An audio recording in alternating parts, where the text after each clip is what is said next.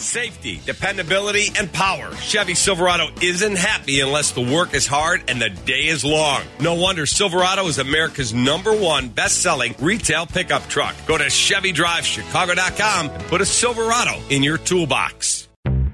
Welcome to Apparently, the podcast for absolutely average parents. I'm Anne Johnsos. And I'm Tracy Weiner. Anne and I have been friends for a very long time. We met right after college. Yeah, in our first jobs as radio producers. We spent our 20s as wing women for each other, and it didn't work out very well. But then it did, and we found the right guys and stood up in each other's weddings. And then we had babies within weeks of each other, so we went from producers to reproducers. We make it look easy. We make it look good. Which brings us to this podcast. We want to discuss topics that interest us and you and provide some knowledge to other average parents. We're average, not experts. So we'll tackle these topics with people who know what they're doing. Yeah, we'll get the experts, and I fully expect to embarrass myself along the way. Yeah, after season one, I'm pretty sure we already have. So, welcome to Apparently. We make it look easy. We make it look good. When everybody sees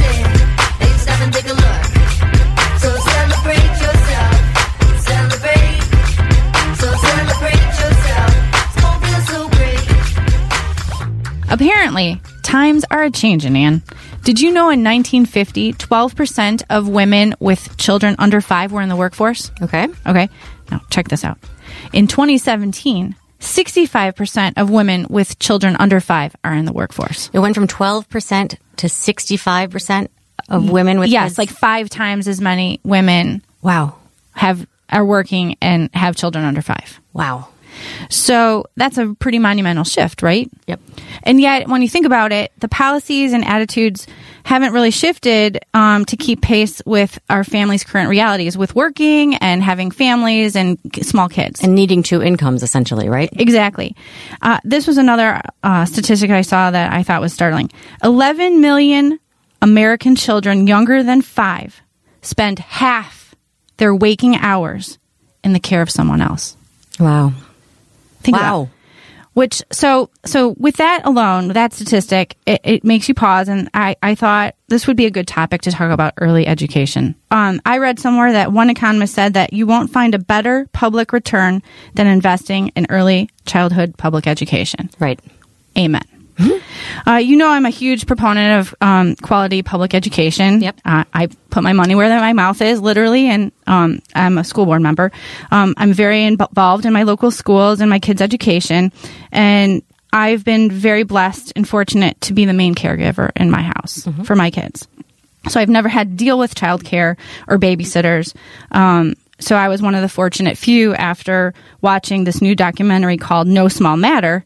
Um, I have a renewed interest uh, and appreciation for working families and who are struggling to make ends meet and to provide the best for their kids. Yeah. So, and on the flip side of that, when my girls were little, I was teaching at Northwestern. Yep. Um, and I had to hire sitters, not like, not 40 hours a week or more, but a few eight hour days. And our first sitter has kids of her own now and we're, we're friends on, you know, Facebook and Insta. You know, um, she was, she was a wonderful sitter.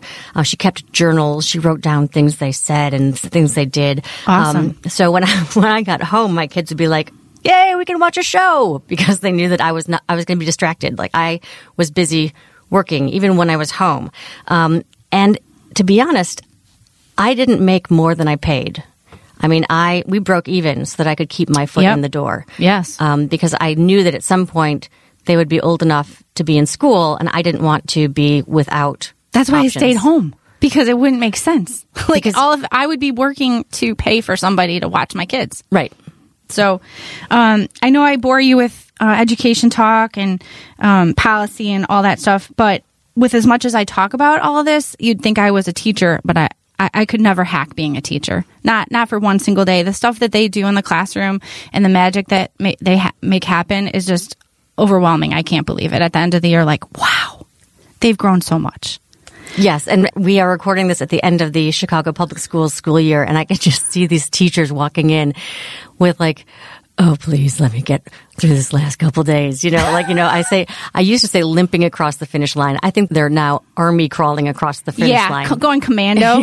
just, just trying to get there You always make fun. You've said this before that I always say knowledge is power. You like you say that all the time, Tracy, but it's actually true. When you know better, you do better, right? So when scientists, psychologists, and educators all talk about the virtues of early education learning, why as a society is it so hard to support working parents if we know what needs to be done?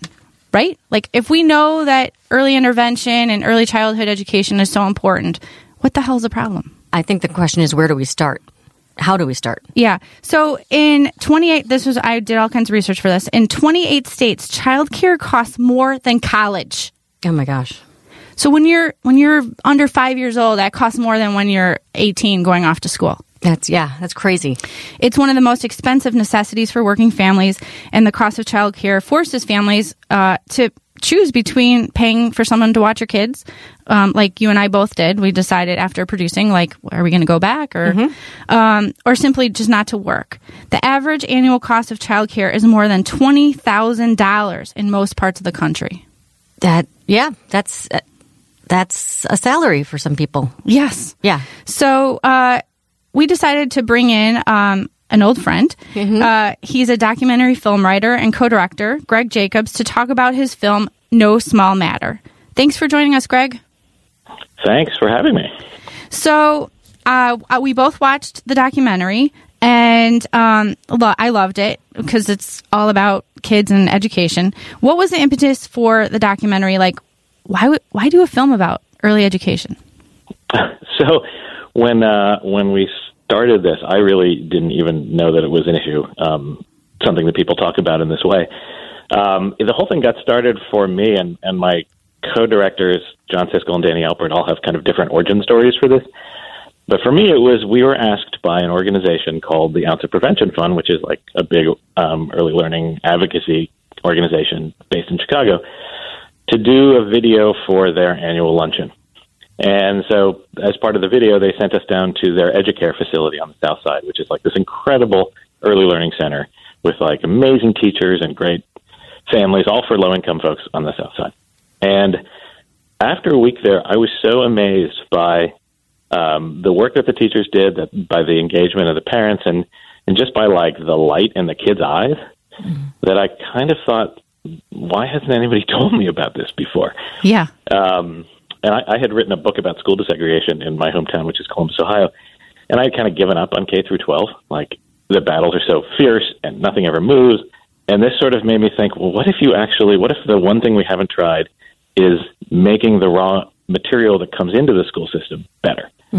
And like imagining the change and the ripple effect if you had a kindergarten class where, you know, 20 of the 25 kids were there and ready to learn instead of five or 10 and just thinking about what a huge difference that would make in everything kind of made me a like a convert to this cause right away.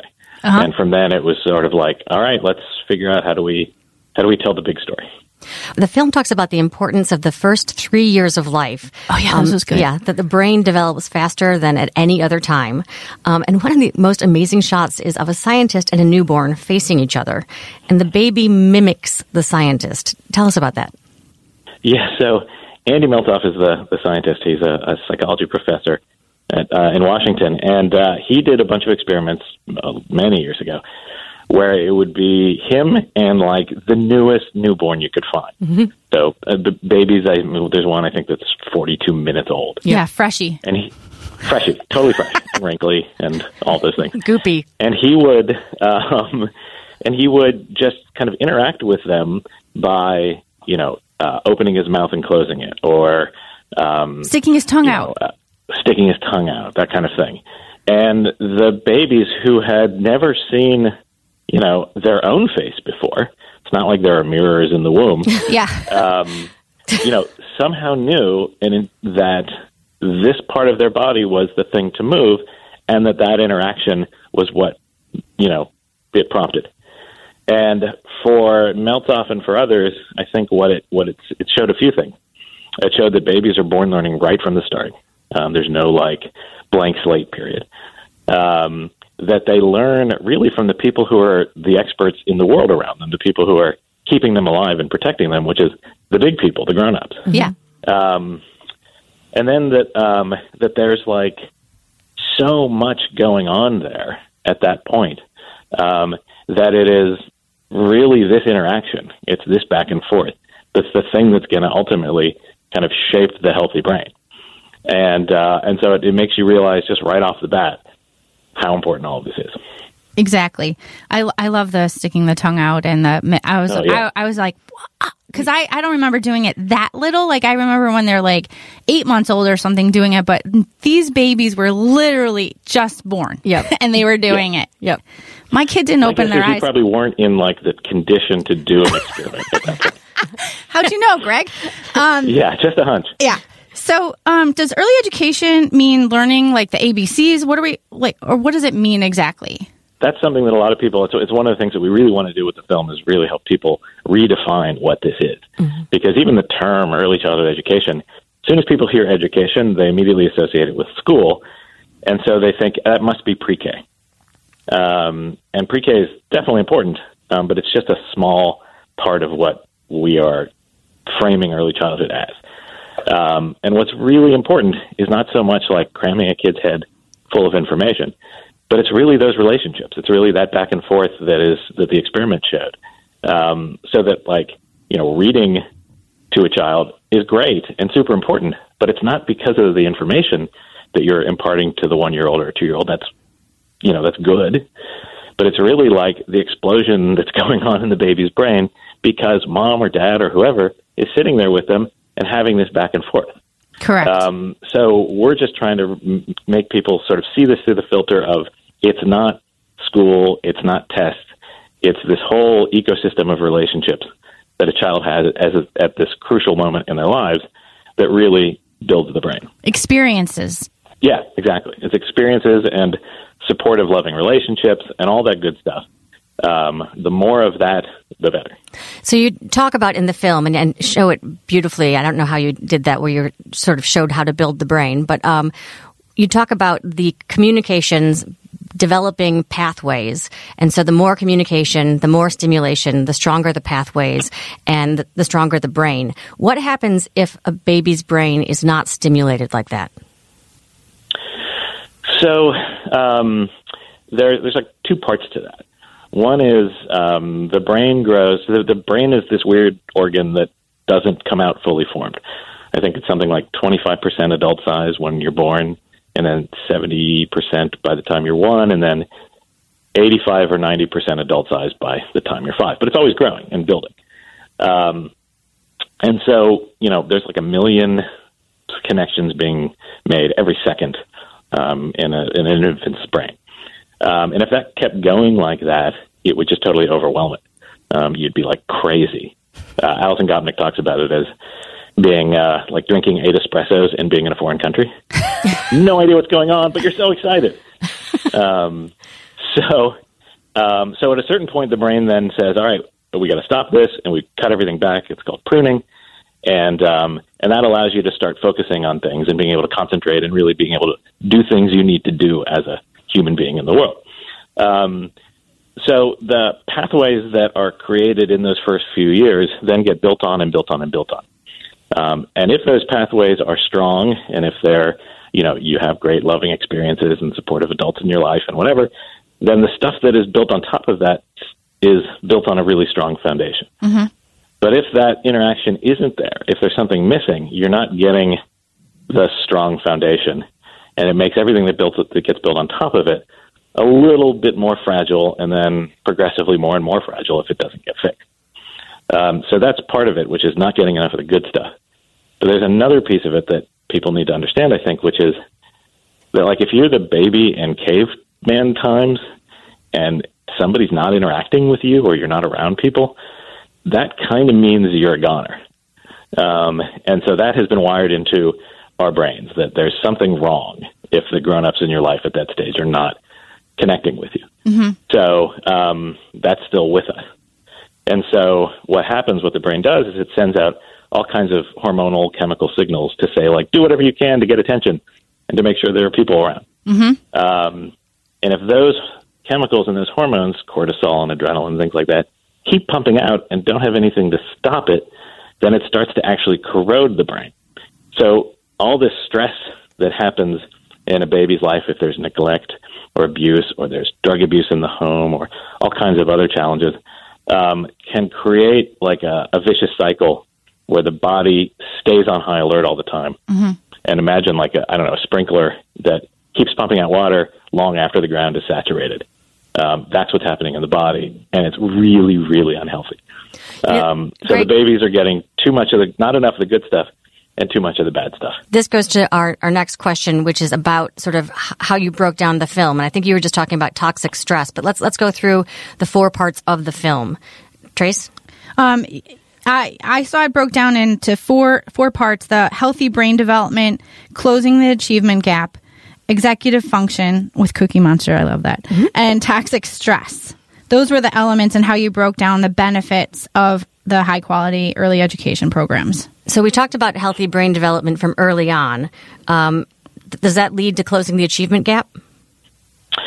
Yeah. So um, if you don't get enough of that good stuff, um, you know what happens is that by the time you get to say kindergarten, um, maybe you just you know you, you don't have you're not equipped with those tools.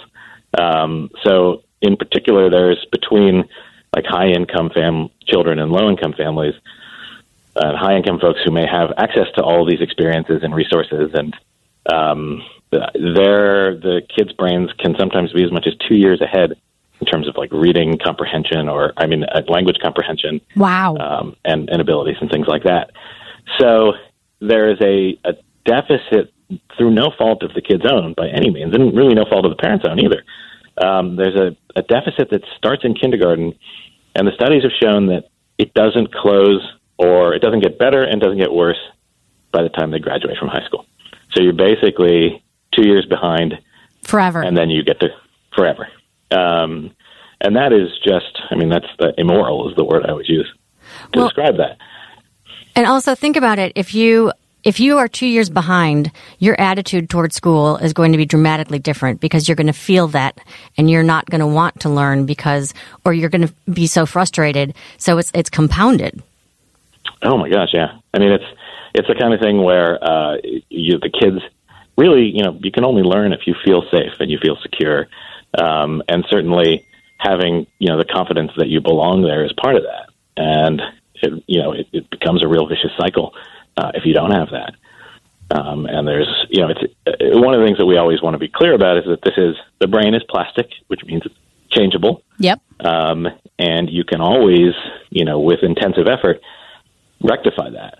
But that effort is really hard, and it costs a lot of money, and it's kind of stupid to do it after the fact instead of getting it right the first time. Exactly. Early intervention. Yeah.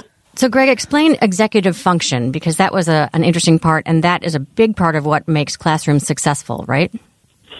Oh yeah, I mean, we so we uh, um, one of the things I think we realized with the film was that um, you you have to answer two questions. You have to say why is this why is early childhood experiences and early education why is it important, and that's the brain development stuff and all that.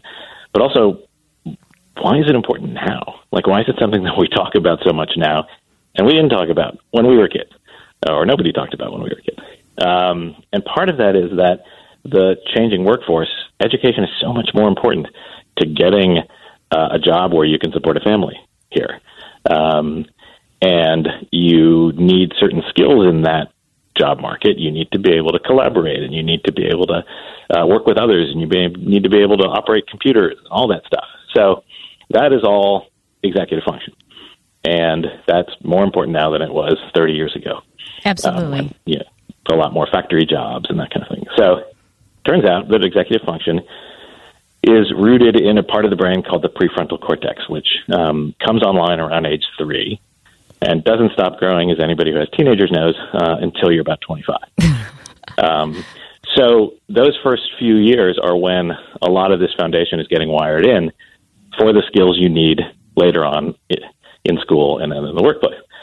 So, um, I think schools are starting to really understand that we need to focus on building those skills because if you can't sit still and you can't uh, remember things and you can't follow instructions and all that kind of stuff, um, then it's really hard to concentrate. It's really hard to learn anything. Correct. Uh, so teachers, it seems like, would much rather have kids who have those skills coming into kindergarten than who know how to read or know the alphabet or whatever.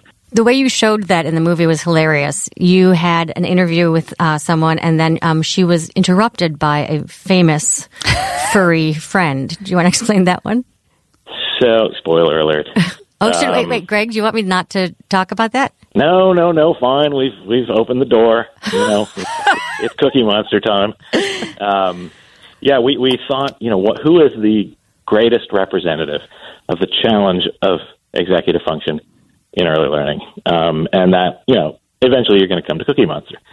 Um, and so we uh, have Cookie Monster, who interrupts the interview with the Sesame Workshop woman, uh, and then is essentially told that if he can hold on and be patient, um, he will get a whole plate of cookies, which Yes. makes Cookie Monster obviously super excited. Giddy. Um, so then he does a couple of different tasks, and it's funny because I know that um, uh, people will see the movie and they'll remember some of this stuff, and hopefully it'll change the way they see their the world.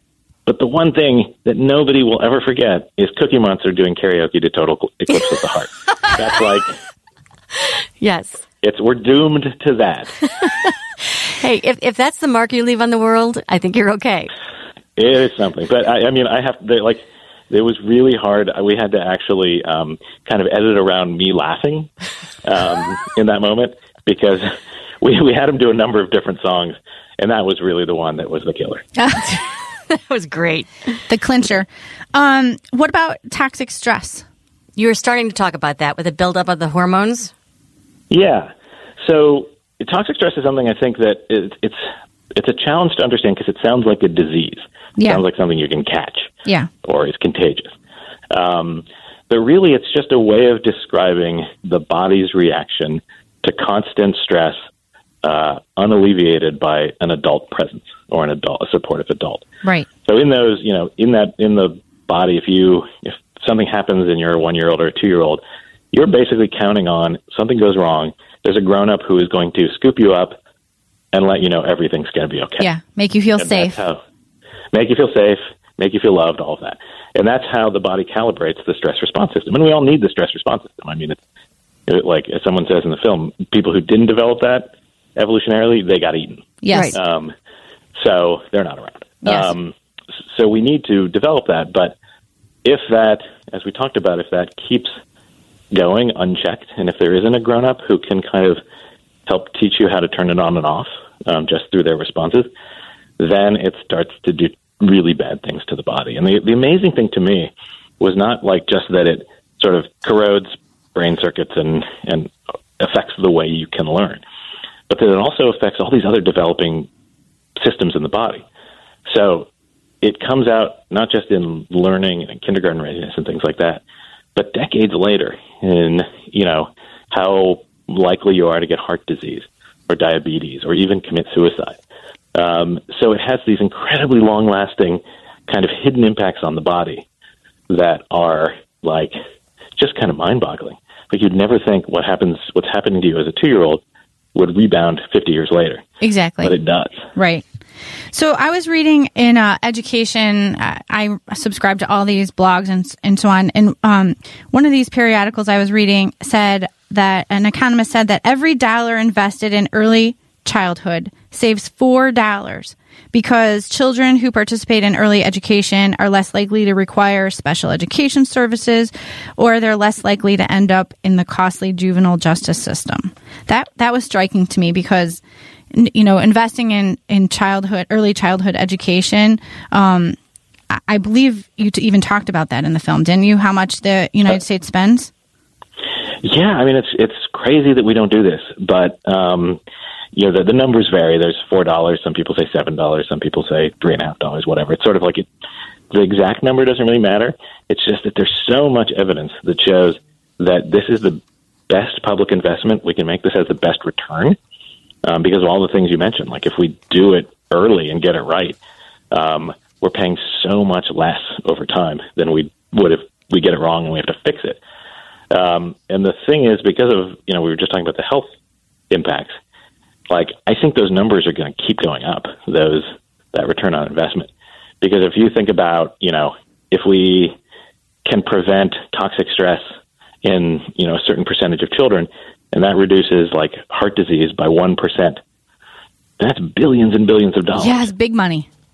It's big money, and it also, you know, it's not just the kids that it helps too; it's the parents. And this is something that they're just starting to understand: is how much the parent stress and the children stress are this kind of cycle um, that affect each other. So if you get the parents less stressed and you can get them to engage more with the kids, it helps the kids, and you know, emotionally and biologically. And then the kids become calmer and they're kind of like, oh, this is kind of nice. And that makes the parents go, maybe I can do this. And it becomes this virtuous cycle that makes things better and better. So it's not just about helping the kids with toxic stress, it's always about helping the parents as well. Right. In a, in the film, it was helping empowering the parent. Um, the one a woman, the one mom who was going to classes. Avance in, in Avance Yeah. at in Waco, Texas, right? Yeah. Yeah, exactly. No, that's uh, that's a great program, and there are so many programs like this that are doing this, where it's really, you know, it's about getting the parents to have some confidence in their abilities, some inf- more information than they might have had about what helps, um, and then a little hope, and you just start to see the impact like blossom. Yes. Um, I can be a good parent, and my kid can maybe have a better life than me. Exactly. It was contagious, like in the room when you saw her in the class with all the other moms. It was really cute. Oh yeah, no, absolutely. So one group you profiled was uh, called Mission Readiness, and it was an unlikely group in my in my head. I didn't know where that was going at Yeah. all at first. because these are all retired veterans pushing for early education. It's like a, a whole bunch of old white dudes. So what's behind that? it's funny. It's yeah, that's the other thing that people really remember um, is that all of a sudden these military guys are saying talking about babies. It's like what is going on? This is upside down land. Yeah. Um, so uh, they are an organization, and they you know they actually have what they call unlikely champions. Um, so it's um, it's evangelical ministers, sports figures, all kinds of different people that you may not expect to be speaking out about early childhood. But the military folks have kind of a double interest in it. Uh, the stat that everybody remembers is that um, 71% of uh, people ages 17 to 25 couldn't qualify, wouldn't be allowed to be in the military even if they wanted to, because they're not educated enough, they have physical problems, they have a criminal record, all the things that early childhood helps with. Yeah, that was So- huge. Seventy-one percent. 71%, which is crazy. So if you think about like early childhood education, getting this right for kids and families as a um, as like a, a, a military thing, as a national security issue, um, it's really interesting. So that's the that's part of their interest is in making sure that in an all volunteer force, they're getting to pick from the best people possible. Absolutely. And if the people aren't qualified, then it just keeps weakening and weakening the force. And- the and- other part of it is that the military in the last 30 years has developed probably the best childcare system in the country because they used to have terrible childcare. Um, but again, like for an all volunteer force, you need perks and you need families to be taken care of. And you need soldiers to not be stressed out thinking about their kids if they're, you know, uh, in battle. Um, so they have built a really, really strong system of uh, early learning and family support, and so they need to they want to keep that going as well. Um, so when you think about that, the military not only sort of gets the importance, but they also really get it right. Yeah. Uh, you can start thinking about how, huh, maybe we can scale that up, and maybe civilians can have that too. Can you imagine a day when companies offer, like the military does, on site daycare? I think about all the big companies um, that everyone wants to work for and get the free lunches and the workout room and the massages and all this stuff. And those are all great and everything. But for a working parent, like, that doesn't, that doesn't, it's nice, but that's not really what they need. Totally. I mean, the um, I the answer, the short answer is I can't imagine that day. Uh, Um, I'd love to imagine it, but I can't. okay. Um, and I think part of it is that childcare is such a, a complicated and difficult uh, and expensive thing that I think it's it's unlikely that we're going to that we can assume that companies around the country will take this on. I mean, not just be, not because they're bad people, but because maybe So we don't even want companies to do that. At the same time, like it's great when they can and when they do, uh, as long as they extend it to all the employees and not just the highest paid employees, because that's part of the problem. Yeah. Um, but if they, if all these companies did other stuff to support families, you know, scheduling that was predictable and regular, or you know, paid family leave, um, or maybe subsidies for childcare in your neighborhood, then that would be a total game changer. And, and one thing I have to say is that the business community is in a lot of ways ahead of this game, much more than others. So there's a huge business interest in this, and and that's been great to see. So part of the point of the film is to keep getting this in front of business audiences so that they see how important it is for their workers The value and, and importance. and for the future of the workforce as well. yeah. So, Greg, let's shift gears a little. Um, you also talk about childcare providers and their salaries. um, in the film, these preschool teachers who are fantastic, they're working two jobs, and one of them says people they treat them like babysitters. How wrong is that? And, and why aren't they paid more? Yeah, that's the worst. Um, and the whole movie is, in a way, an argument leading up to that point that if we if we understand that relationships are uh, the key to all of this, and that most parents can't take care of their kid at home, that the people who are taking care of the kids had better be good and loving, and had better not stress be stressed themselves. Um, so you know the the stats on the early childhood workforce are just like unbelievable. Um, something like forty six percent is on public assistance in some way. The average salary is something like eleven dollars and fifty cents. I don't know, something just really really low like that. Uh, and the turnover is maybe twenty five to thirty percent a year. Wow. I wanted you to go have to that preschool. That preschool that you profiled, Oh my god! that looked like the And, and bomb diggity. to that's the best, and to see that magic, like the magic that these incredible teachers create, um, just dissolve like that because they can't sustain it. It's heartbreaking. It's totally heartbreaking. They were crying. Like they were crying, and I mean, when you see the film with audiences, they're not the only ones crying. I mean, it's really a powerful thing because all you want is for that person to be in that classroom Right. yeah. because she's so they're so good. Yeah. Um, but it's so it's really heartbreaking. And so you know when you think about like the workforce who can't afford childcare for their own kids and how stressed they must be and and sometimes uninformed and not qualified, um, that we really need to start paying them more uh, in order to make sure that this incredibly important job is being um, valued the way it should. Exactly. At the end of the film, you show statistics about early childhood education. Um, I saw it was supported by Republicans, Democrats, Independents. So, wh- what do we need to do? Yeah, what what's- What's the solution to the childcare crisis? Yeah, that's. I mean, the great thing about the issue is that it's like the one issue that is and should be nonpartisan, or at least has people on the on the Republican side, people on the Democrat side support it. Sometimes for different reasons, but they're doing both sides are doing really interesting things around the country in this.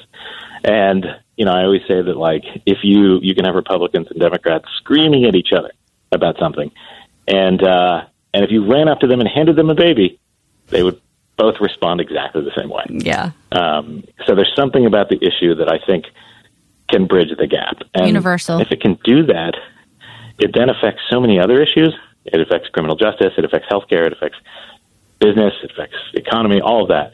That it can have a ripple effect that's way beyond just this issue. Um, so I always, you know, I like always like to point to f- five buckets that you know, if you are thinking about this issue, you should make sure that whatever candidate you support has something to say about these five things. Um, and they're prenatal care, home visiting, um, paid family leave, child care, and pre K. And that pretty much covers this time period for people. Um, and that those are the, if we can start to shift the focus to those issues, um, then I think we'll see a huge change. Right, on a side note, because we have to wrap up, but um, I want to say how engaging the film is. It sounds like, you know, oh, early childhood education, that will be really boring. But it is so delightful with these babies learning and laughing and being surprised and engaged. And then, did you put GoPro cameras on parents and, and babies? we we did some of that, but it's amazing how many parents actually on their own accord, put GoPros on babies. Uh, we we wanted to show. A little disturbing, actually. We wanted to show um, what it looks like, what what this interaction looks like from the baby's perspective. So put yourself in the baby's tiny little socks, um, and think about how the big people are looking at you and acting and interacting with you. So it's kind of a wondrous thing to see, um, and uh, uh, so that's great. And there's, you know, we really felt like nobody wants to see 70 minutes of misery when it comes to babies and little kids. Like that would just be who could stand that, you know? So we wanted to make sure that it was also funny and entertaining and emotional. So my favorite part, maybe in the whole movie, is when a dad puts a like a wok on top of his head to try to make the baby laugh, and this little chubby baby just immediately turns red and bursts into tears. Oh, he was distraught. That baby was upset. Oh my god, it's so funny.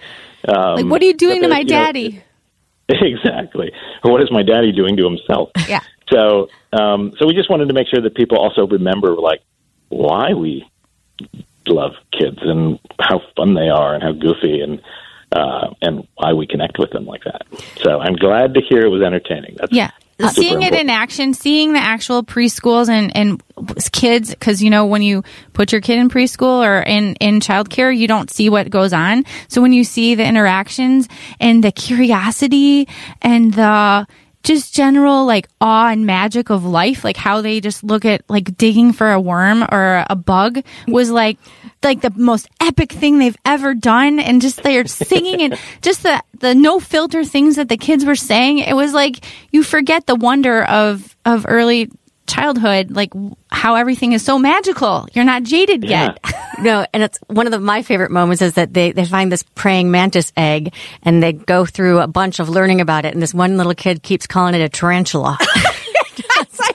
and the educator's like, okay. And that was the epitome of patience right Yes. there. Yeah. Oh my God. Yeah. It's it's the.